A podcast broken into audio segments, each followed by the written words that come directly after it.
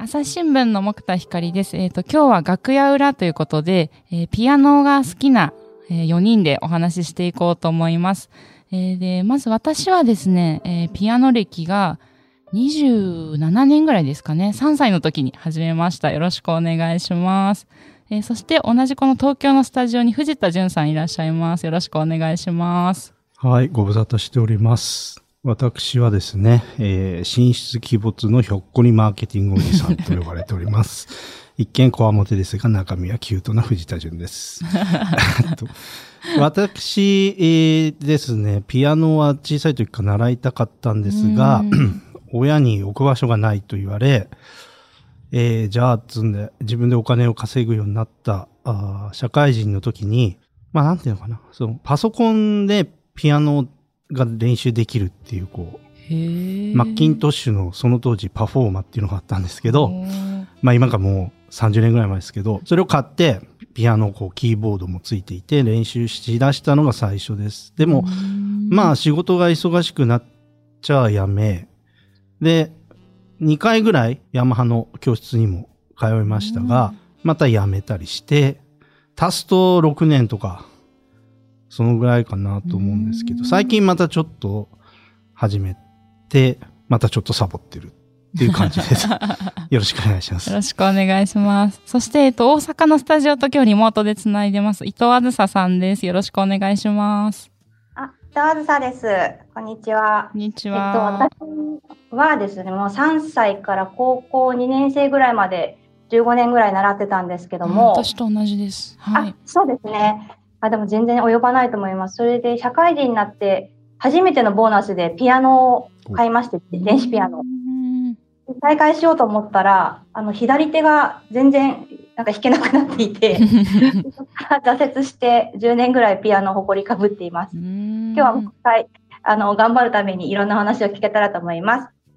で、えっと、そして今日は私の幼稚園の頃のお友達のお母さんで、都内でずっとピアノのお教室をやっている後藤房子さんをゲストにお呼びしました。後藤さんよろしくお願いします。はい、よろしくお願いします。お願いします。えー、後藤房子です。ピアノ、私のピアノ歴は、まあ、5歳から始めて、うん、10年。ちょっとこれはい言っていいのか、まあ、60年以上ですね。うん えーですけれども、音楽が小さい時から、まあ、好きでそっちの道に進んだもので、まあ、あの、ピアノの、ピアノ指導っていうことも、自然に、あの、始まったかなっていうのもありますね。でも、あの、現在は小さい子は小学校2年生、えーまあ4年生、うんそして大学生、そして70代の方っていう感じで、うん。人数は少ないんですけれども、はい。現在教えている、ピアノを教えている方たち、そのう指導している方たちは、あの、そういう方々が見えてます。で、その他に私は実はあの、歌が好きなんです。ね。えーそれで、あのー合唱団を、えっ、と、自分の、まあ、あの、頼まれてなんですけれども、えっ、と、コーラスの指導ですね。それと、あの、自分で作った、あの、シルバーの方たち、大賞の、あの、歌の会というのを、うんあの、やってまして、え、自分も歌をす歌うのが好きなので、まあ、歌を歌うことはとても健康にいいので、うんそういう、あの、ことも兼ねて、音楽活動との一環として、まあ、ピアノの他にそういうこともやっております。うん はい。実は僕もですね、ピアノは習えなかったんですが、小学校1年生から5年生、声変わりするぐらいまで、児童合唱団に通っておりまおして、はい。うん。坂本ミュージックスクールっていうんですけどね。はい、うん僕ちょっと、まあなんていうんですかね、まああの、赤面症気味だったんで、まあそれを治すっていうことで、今とは全く、うん。あの、お呼びもつかない赤面症って感じなんですけど、治りすぎたのかもしれないんですけど、はい。はい、なので合唱も大好きです。うんあーそうですかあの、お、大人になられてからは、コーラスはされてないですか？大人になってからはもうもっぱら、あの、お金を払って歌わせていただく場所で歌っております合唱っていうのはちょっとやってないんですけどね。はいそうですか。はい。でも見たり聞いたりするのは好きですね。うーん。え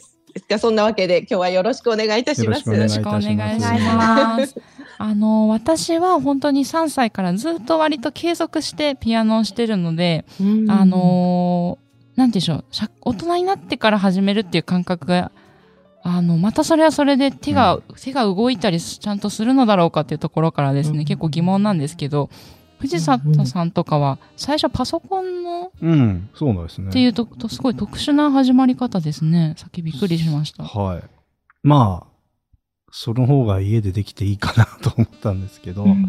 それはパソコンをピアノにつないでピアノを弾いてるんですか？いやいや、あの、キーボードがもうそのソフトについてるんですよ。あの、ピアノ練習ソフトみたいな。で、それにつなげてこう弾くと、こう、間違ってるとか合ってるとかみたいな。へただやっぱキー、その、パソコンについてるキーボードですから、小さいし、はい、軽いから、こう、まあ、ちゃんとピアノって感じじゃなくて、それで僕も30歳ぐらいの時に電子ピアノクラビノーバ買ったんですよね。で、せっかく買ったんだから、ヤマハで習いに行こうと思って銀座の、ちょうどその当時はまあ東京本社に行ったんで、銀座のヤマハに習いに行ってました。でもやっぱね、もう指は、まあ、あの、どんどんこう、い痛くなってきて、痛くなっちゃいけないんだろうけど。練習しすぎてってことですか、いや、そうね、指の動か、まあこう、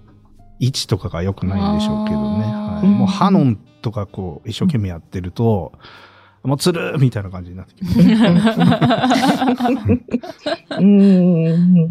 で、えっ、と、どん。な曲まで弾けたりもされるん。ですか僕のですね、最高到達点はですね、はい、ブルグ・ミュラーぐらいですね。はい。ブルグ・ミュラーの最後ぐらい。結構練習曲というか、そうなんですよ、ね、メロディーもあって、ね、まあね、ああいうのが、まあ、バイエルンとかも好きなんですよ。聞いたり、うん、聞いてるのも好きなんだけど、変な話だけど、うん、なんかまあ児童合唱団とかってピアノの教室もあって、それこう流れてるじゃないですか。うん、あ、これがザ・ピアノだなっていうのがいつも思ってて、まあブルギル・ミュラーとかもまあ面白くないのかもしれないんですけど、結構好きですよ。はい。伊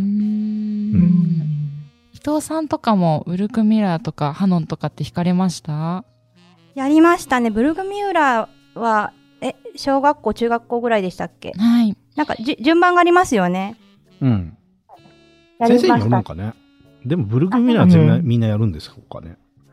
うん。なんか、最後は、なんか緑色のソナ、ソナットアルバムみたいなところまで。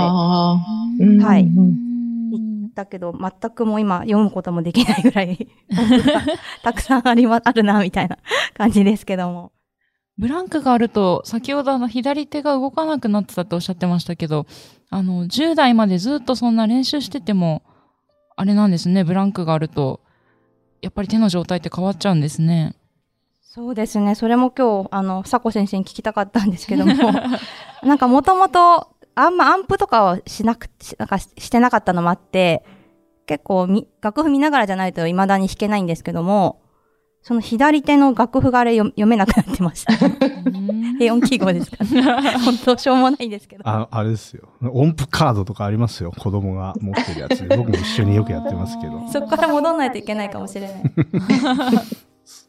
どういうもんなんですかね。なんか、もったいないですね。せっかくね。うん。あれですね、やっぱりブランクがあるっていうと、あの、なんていうんですか、子供の時のこの柔軟に動くっていうその機能が溜まってしまうんですよね、指の。うん、それで緊張感もあって、余計なんかこう、動きにくくなるっていうのがありますよね。きっとブランクがあるとね。うん。私なんかもあの、結婚して出産して、その後、ピアノを弾く時間がやっぱり少なくなりますよね、どうしても。ええー、そうするとやっぱり、あ、あ、動きが鈍くなったなって感じることはありましたね。あの、ものすごい、うん、プル、ものすごいピアニストでこう、なんでしょう。そんなのを置いてでもしっかり自分の時間をとって練習するとかいう、そんな、あの、人、人間ではなかなかったので、もうやっぱり子育て中心に普通のお母さんとして育っ、あの、過ごしてきたので、子供のその赤ん坊の時のあの時間っていうのは本当に練習する時間もほとんど取れないし、やっぱりそうしてたまに弾くと、ああ、ちょっと動きが鈍いなっていうのは感じましたね。うん、そう。だから何年もやっぱり弾かないでいると、どうしてもその体の使い方っていうんですかね、あの、指だけで弾くわけではなくてピアノっていうのは、やっぱり体全体使って弾くんですよね。そうですね。うん、それこそ、あの、足の踏ん張りもあるわけなんですよ。ええー、だからペダルとは別に足を踏ん張って、やっぱりこう、体に力を入れて、それを指先に伝えるというような、うん、指だけで弾いてると思うと、やっぱりそうやって硬くなってしまった、あの、機能っていうのが、あの、治りにくくなりますね。うん、だから、まず腕を楽にして、それからその先の肩を楽にしてっていうふうに、どんどんやっぱり全体を、体全体を使うようにした、その弾き方に戻していくと、子供たちは何にも考えなくて、もう、あの、ピアノのお稽古に通ってる時期っていうのは、はい、あの、柔軟に弾くわけなんですよね。何もそんな、あの、なんて言うんでしょう、一生懸命弾こうとかじゃなくて、指がこう、だんだん動いてくるようになるので、えー、だけどその反対にこう、指がこう、だんだん、あの変な言い方で言えば、こう、退化しちゃうみたいなね、動きが。うん。そういうふうなものを元に戻すっていうのは、やっぱりこう、そこだけを直しても、あの、なかなか、あ時間をかけても、なかなかうまく治っていかないっていうのはあると思いますね。確かに全体、全身使いますね。あの、おっしゃっていただいて、確かにそうだなと思いましたけど、意外と自然と弾いてるとこう、えー、なんか、息継ぎもすごいしたりしますし、うん、全身こう上半身動かしたりして、ええ、弾きますもんね。指の力だけじゃないですね、確かに。そうですね。うん。だからそれをしっかり支えるのが足なんですよね、やっぱり。足の踏ん張り。だから子供たちで、あの、ちっちゃい子が足をブラブラさせる状態でピアノを弾くときは必ず台を置きますよね。ああ、懐かしいですね。足の台をね。そうなんですしてました。ええ。うん。だからそれはやっぱり踏ん張り、足の踏ん張りも大事だっていうことで、足をふ、ふ、あの、ふらふらさせたままだと、やっぱりこう、力が、体に力が入らない。はい、うん。うん、だからその指へ、指先への伝達がうまくいかないっていうような、うん、そういう形にもつながってくるので、意外と全身運動になってるんですね。うん、脳も使えますもんね。脳はもうバッチリですね。本当に。えー、だからあのシルバーで始められる方は、やっぱりこう、あの、認知症の棒ね、あの、帽子にとか、えー、で、やっぱり両手使うし、それで目で楽譜を見て、頭でこう判断して、それを手の動きに伝えていくっていう、すごくいろんなことをいっぺんにやるっていう動作が、やっぱりかなりあの、頭を使うことになるので、はい、いいと思いますね。僕なんかむしろそっちの方の機能に、ピアノを移行しつつありますね。はい。でもね、あの、ブルーミラーも、まで、あの、やられてたら、かなり、あの、お弾きになれると思うので、えー、あの、音はあれですか？楽譜はしっかりお読みになれる、今でも。まあ、しっかりっていうか、あの、順、ちょっとずつ読んでって、うん、っていう感じですね。パパッと見指がパッてそこに置けるわけじゃないんですけど。ああ、そうですよね。はい、まあ、なるべくできるような練習をしたりして、すぐ忘れてしまうっていう。まあ子供がやってるんでね、一緒にやったりしてます。はい。そうですか。うん、それはいいですね。お子さんと一緒に。ええーなんかね、この春またちょっとその、たまたま本屋さんで楽譜見てるときに、大人から始めるピアノって、うんうん、あの、結構いっぱい売ってて、なんか音符が大きかったりとか、あとそのドレミファソラシドが全部書いてあったりとかするのも結構種類が多くて、そういうのってどうなんでしょうかね？うん。あの、やっぱり70代で始められた方は、私も、えー、楽譜いっぱいある中で、ちょっと吟味して、その、私がいいんじゃないかなと思う、うものを選んで、あの、今やってもらっているんですけれども、あの、やっぱり、えっ、ー、と、最初から両手ですね。最初から両手。両手。うん。そして、やっぱりお、あのそれに、その本には別に書いてないんですけど、必ず音を読みながら、歌いながら弾くということ。ええ。で、片手ずつちゃんと音を分かった上で、えあの、弾くっていうのが大事で、じゃないと、あの、機械のここの場所、ここの場所っていうふうにタッチして弾いてるっていうことにつながってしまうんですよ。必ず、やっぱりおお、ここの音がドだっていう、その確信を持って指が動いてくれると、その、なんて言うんでしょうね、えー、あ、もう当たり前にこう指が動いてくれる？うん、ドっていうのが、例えばそのドレミファソの音に指を5本置いたとしたら、ドって言ったら1の指が動くとかね、そのド、親指が動くとか、それが自然に来るんですよ。ただ、こう見て、これはここだぞっていうふうにしかあ判断しないで弾いてると、やっぱり音と何の音を弾いてるのかっていうのを分かった上で弾くってことが最初は面倒かもしれないんですけど、とても大事だと思います。子供にも必ず歌わせながら私は教えてます、音を。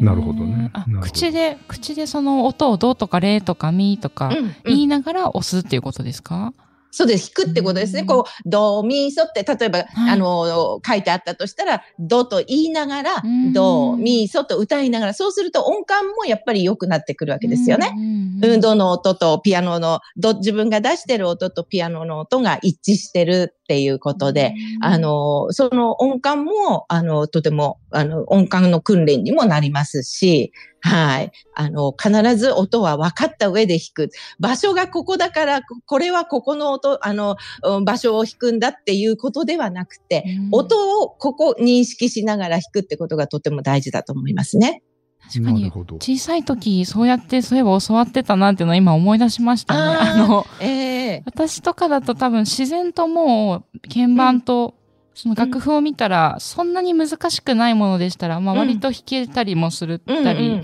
あの、音と楽譜と鍵盤がもう繋がって感じられるので、ええ、あの、なんていうか、でもそれって多分子供の頃何度も訓練したおかげなんだろうなって今お聞きしながら思いましたね。ああ、そうですね。あの、で、年配の方で、その、はい、私が教えてる方で、あの、やっぱり基本の方からやってて、やっぱりこう、なんて言うんでしょうね。あの、その年代の方で違うところで習ってる方とかいて、もう一曲とにかくはこの曲を弾きたいって言って、あの、ピアノを習われる方がいるんですよね。はい、そういう方のお話をその方が聞いてきて、あの、見ると、やっぱり羨ましいなと思うらしくって、私も何かその、そういう形で、あの、教えていただけないでしょうかっていうふうに、あの、言っていらしたことがあったんですね。はい、でも、それは、あの、私は基本、やっぱり基本がわからないと、結局その曲は弾けるかもしれないけど、じゃあ今度新しい曲、楽譜を見たときに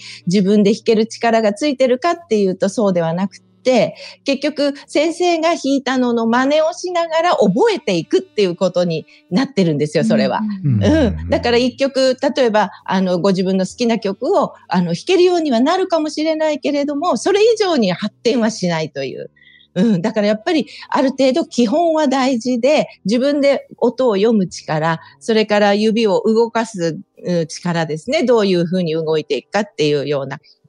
そういう、あの、基本的なことが、やっぱり分かってなくて、あの、レッスン、レッスンっていうか、その一曲弾けるようになっても、なかなかその先、また同じように、えっ、ー、と、先生の真似をして、次はここのと場所を抑えるんだなとか、そういう形で覚えてしまうだけのことなので、えー、だからその方に、じゃあ他の曲も何曲かいろいろその方弾いてますかっていうと、いえいえ、それだけなんですっていうふうにおっしゃってたんで、うん、うん、だから、あの、まあね、あの、それで一曲、あの、弾かれて満足される方はもちろんそれでいいんですけれども、もし自分でその弾く力をつけたいんであれば、やっぱり基本、プラス、ある程度基本ができてきたら、あの、その方もちょうど私が教えている方も、あの、だいぶ基本ができてきたので、じゃあ何か、あの、一つ、えお弾きになりたい曲をやりましょうかっていうんで、この間イマジンを、あの、うん、うん、あの、あの、選んでいらしたので、それを、まあ、優しいアレンジで、あの、弾けるような本を、楽譜を見つけてあげて、で、それを今やって、少しずつやってて、あの、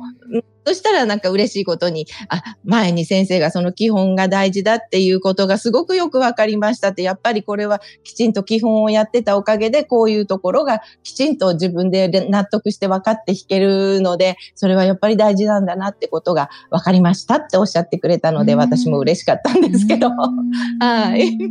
あでも本当よくわかりますね、それはね。僕やっぱり一曲集中ってそれであね、うん、次やり出すともう前のができなくなっちゃったりする時もありますよね。えー、はい、まあなんか、その基礎を学びたいなと思いつつ、うん、いつも行ったり来たりしてます。でもやっぱりね、好きな曲弾きたい気持ちもありますもんね。まあ練習は大事とはいえ。うんそうですよね。だからもう長いことこうね、あの、伊藤さんや、あの、ひかりさんがやってらっしゃって、基本的なことは、あの、理論的にはこう分かってらっしゃる、こう、状態であるんであれば、やっぱり今度は、やっぱり指の訓練少しこう動かす、うん、あの、練習あの、なんて言うんだろう。やっぱり体全体を使って楽に動かすような。うん、で、ハノンもそれこそ、あの、先ほど藤田さんがおっしゃってたように、あの、硬くなっちゃって、あの、疲れちゃってっていうね、あの、本当もうかなり、えっ、ー、と、早い16分音符の連続を行ったり来たりして、うん、あの、ハノンはね、あの、動くわけですから、それを硬いまんまの指で弾いたら本当に腱鞘炎を起こしますよ。そうなんですよね、なんかね。うん、だから、まねえ、うん、体の状態も大事ですね。使い方っていうのが。使い方がそう。だからまずね、力が入ってるかどうか、ちょっと肘を動かすんですね。弾いてる最中に。そうすると力が抜けるんですよ。なるほど、ね、肘をふっと、うん、うん。あの、もうカチンカチンになってると肘がそのここで多分止まってる状態だと思うので、うん、うん、ちょっと肘を横にピッとこう動かすだけで、その今まで入ってた力が抜けるので、その状態でハノンも、あの、時々その、抜きながら、あの、動かすと、あの、いいかと思いますね。うん。で、最初はもうゆっくり、ゆっくりでも力が入っちゃうと思うので やっぱり肘を動かしながら。ああ、抜きながらっていうのが大事なんですね。ええ、そうです、そうです。レッスンになってますね、これは。今、ピアノ目の前に欲しいですね。ほんとほんとね。ちょっとこうやってみたいな。ごめんなさい。いついついね。木田さんはでも今も結構家で弾いてるんですか？家にそうですね。でも、グランドピアノがあるとか。グランドピアノはないんですけれども、それこそ、あの、社会人になって、電子ピアノ買いましたね。うん。はい。私の場合は、3歳から、あの、割と本当になんていうか、コンクールのこう上位を目指すような子たちが周りにいるような、結構本格的なピアノ教室で学んでたので、うん、あの練習がこうもうなんて言うんでしょう学校の宿題も大事だけどピアノも絶対練習しなきゃいけないという感じで、あの、うん、あ悪夢を悪夢を見たりしてたんですよ子供の頃。ああもうピアニストを目指すみたいな感じ、うん、っていう子も周りにいたぐらいでしたね。なんか5歳、5歳、6歳の頃なんですけど、本当練習しすぎて、あのー、ちょっと嫌になってたんでしょうね、多分。で、あの、夢の中でピアノの鍵盤がこう、どんどん太くなって、うわ、弾けないっていう、怖い、怖いっていうの。それ怖い夢だわな。で、次は自分の指が太くなって、鍵盤がちっちゃくて、うわ、やっぱり、うわ、弾けないっていう、そういう怖い夢を何度か見てたぐらいだったんですよね。そう。でも、あのー、私がピアノ好きになれたのは中高ぐらいでしたかね。あの、ジャズとかに出会って、あの、サンタさんがプレゼントでジャズの、あの、上原ひろみさんが当時デビューしたばっかりだったんですけど、そのアルバムをくれて、あ、こんな演奏があるんだっていうので、クラシックばっかりずっとやってたので、とてもこう自由な雰囲気に、すごく惹かれて、で、そういう世界を知るとまたクラシックの方も面白くなってくるんですよね。で、ちょっとこう、楽しくなっていたというか、悪夢もね、見なくなって。まあ、悪夢見たの5、6歳だけなんですけど。でしたね。でもだから、ちょっとこう、ピアノやるのが辛い時期もあったんですけど、大人になってみると、ね、今でもその電子ピアノを買って、あの、大人のためのこうジャズピアノスタンダードみたいな、あの、全集とか買って好きな曲をこう練習して弾いたりすると、やっぱりこう、仕事が忙しい時の息抜きになったりしますし、いや、です。なんか先ほど、あの、後藤さんおっしゃられてて本当そうだなと思ったのは、やっぱ全身使うので、なんか、弾いた後私は結構リラックスできてるというか、全身が、なんかリラックスできる感じがあって、それもすごく、うん、いいなと思って、今は大人になってからすごい好きになりましたね。ああ、いい、いいですね。なんか検定とか受けてたんですか？検定というかですね、南日本新聞、私、鹿児島出身なので、新聞社主催のコンクールに、こう、中高と出ていて、はい。で、優秀賞を目指そうということで、もずっとやってました。鹿児島1位とかじゃないい や、でもついに高 2? うん、もう引退試合ですよね。一番最後の時にもらうことができて、そうだったんです。ちょっと自分でも、よかった、やめなくて、と思います。確かに。その時何弾いたんですか？えーとですね、何でしたっけ？ショパンの、何でしたっけ？すっかり忘れちゃいました。ショパンの、ショパンの何か。ショパンでもなかったかもしれないです。ごめんなさい。全く曲を。コンクールの時ってやっぱこう弾いて気持ちよくなるってだけじゃなくて、やっぱりこう、なんかこういろんな技術的なところとかも一つ一つ抑えながら弾かないといけないですよね。あ、コンクールの時とかですか？あ、そうですね。なんか一音一音すごく丁寧に練習していただいた記憶がありますね。それがとても当時は嫌だったんですけど、同じ最初のこう一音目だけで、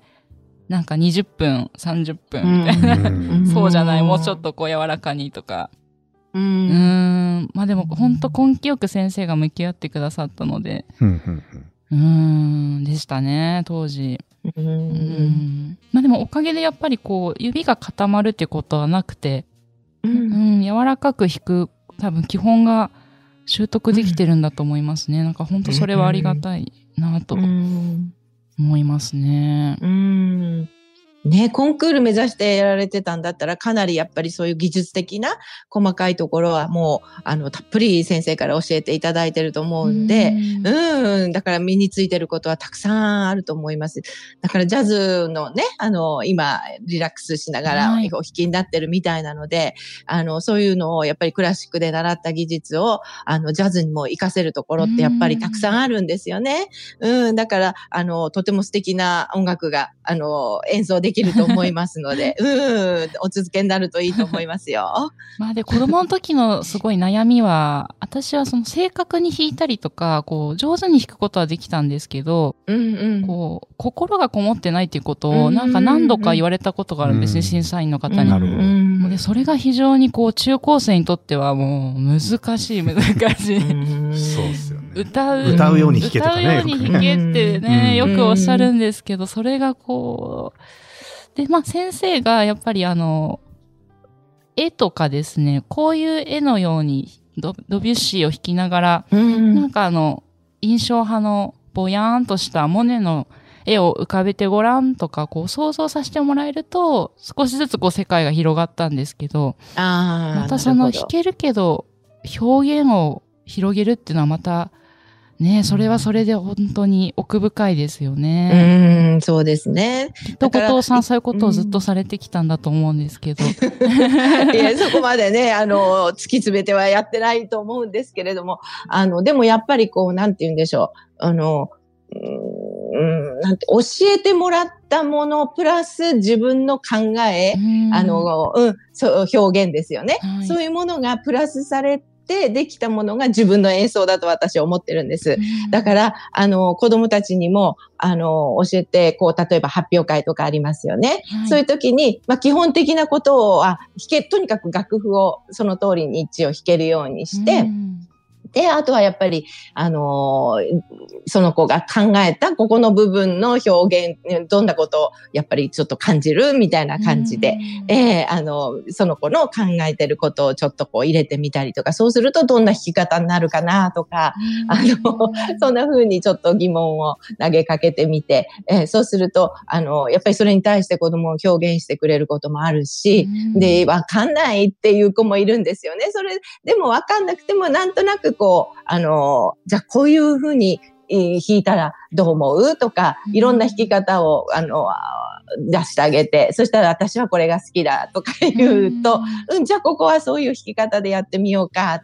ていうふうに、うん、すると、やっぱり個性的な演奏、その子ならではの同じ曲でも演奏ができるんで、まあ、あんまりこうね、飛び、あの、飛び出した演奏じゃ困るんですけども、あの、外れちゃった感じのね、演奏だとちょっと、あの困るんですけど、そこまでいかないまああれだったらば本人のやっぱり感じたものっていうのを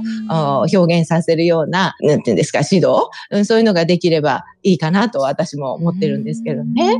うん、やっぱりね、あの、誰が弾いても同じっていうんでは、つまんないと思うんですよ。そうですね。うん。だからやっぱり少しずつそういうのがあったら、あの、入れていかせてっていうと、なんかそれが当たり前になってきて、やっぱりこう楽譜を見て先生の思った通りに弾くっていうんではなくて、うん、うん、ちょっと個性的にあの表現させるっていう、自分でもそういうものを考える癖をつけるっていうのが、やっぱりついていくんじゃないかなと思いますね。うん。伊藤さんとか藤田さんいかがですか？こう歌いながら弾くみたいなことって。その域には言ってませんね。はい。う、まあ、う、歌うようなところまで、歌うような曲まで行ってないような感じもしないでもないけど、まあでも、まあ、あの、言われてることはよくわかりますね。はい。お話はつきませんが、続きは次回にお届けします。楽屋裏ではトークテーマも募集しております。概要欄のフォームからお寄せください。お待ちしております。